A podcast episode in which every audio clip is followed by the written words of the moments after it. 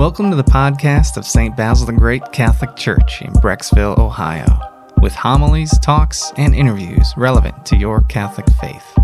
God bless you and enjoy. It usually happens every four years, but uh, for us in the state of Ohio this year, it's happening a little sooner and it's going to be a little long prolonged, which is the church voicing things about the culture, but in particular about the political landscape. And nothing gets people all worked up more than when the church does this, okay? I've had several people either in my office or phone calls and emails saying, what's the church doing getting involved in politics, in governance, in these type of things? And then they'll say things like, what about the separation of church and state? Things like this. So let me begin by saying this is, Talking about politics is not the church's favorite thing to do. We like talking about Jesus.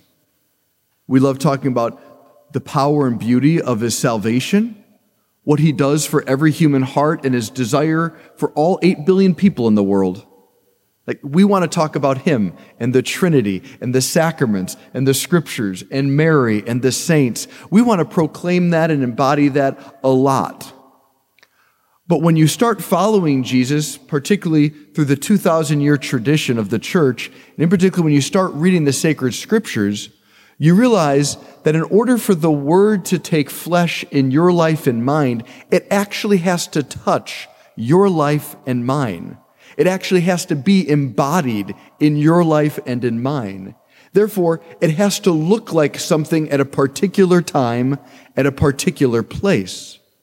For us, we are Catholics in the United States of America, but in particularly in Ohio. And in Ohio, we've got this issue one coming up, as we all know. But I want to talk about issue one today as much as the most frequent pushback that I keep hearing is why is the church involved in government things or in politics or policies?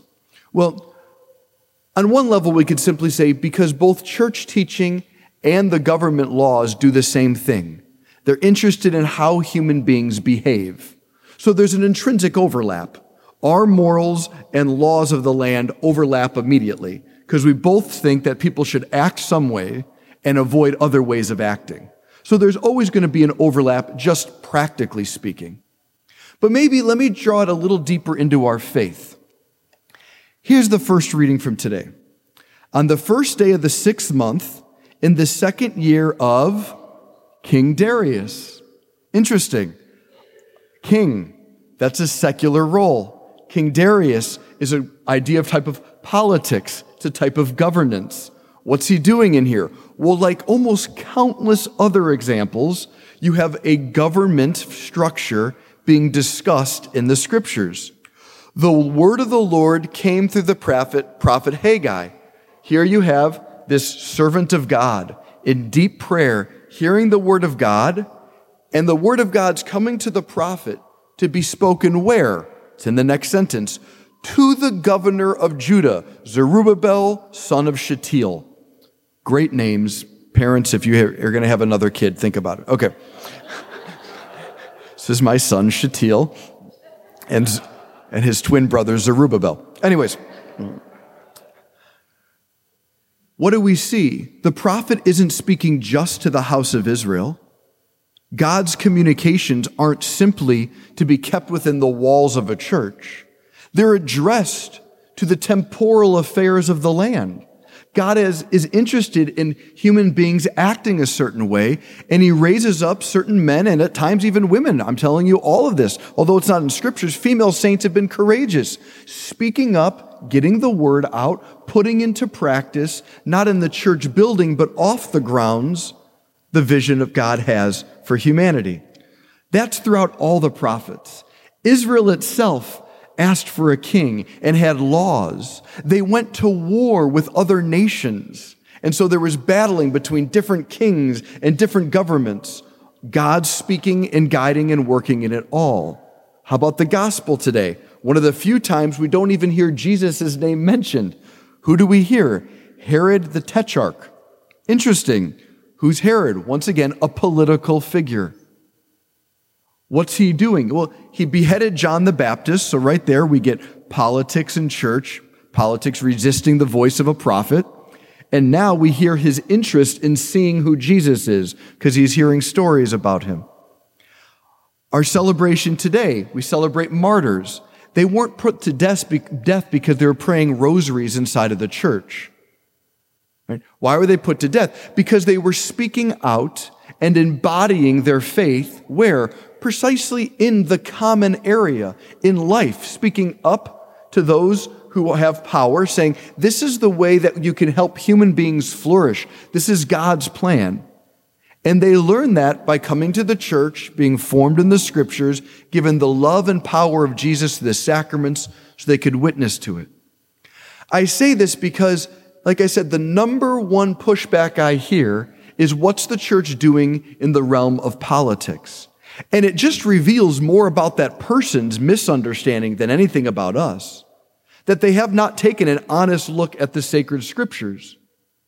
The idea that we are meant to have some sort of private spirituality is not at all in the biblical tradition or the churches. Our faith is meant to be embodied and spoken and put into practice where? In our homes, in our schools, in our businesses, in our town squares. And thanks be to God, we have a government style here in America where we can vote. Because if you think about it, if we were in another country where there was no such thing as voting, we wouldn't be talking about this as much because we wouldn't have a say. But we have a say. And so the church continues and will continue to beat the drums, if you will, that those who are the faithful listen to the very final words at Mass, where the priest tells you, go. Go and announce the gospel. Go in peace, glorifying the Lord by your life. Go. Take what you've been transformed, renewed, and deepened in here and go put it out there because the world is starving. The increase of suicide, overdose, depression, anxiety, addictions, all speaks that the human heart is dying long before the biological heart bodies are. People are lonely. They're suffering from hopelessness, meaninglessness, conditional love, feeling like they're used for only the pleasure they can bring, but not intrinsically as a person. Those values that you are a person, that comes from Jesus, the God of the universe who took on flesh and calls us by name. They need what we have.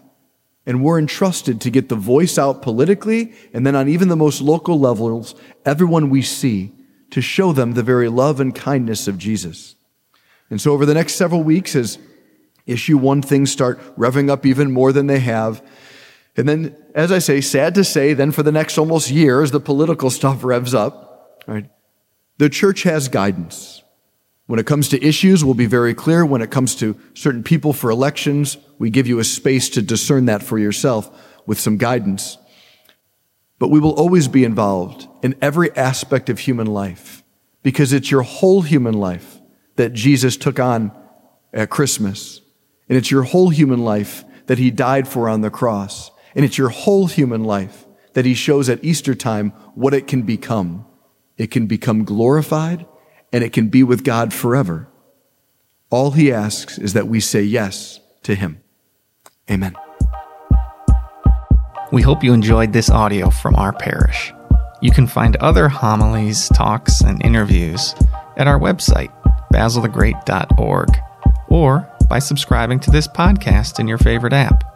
Just search for St. Basil Catholic Church, Brecksville. St. Basil the Great, pray for us.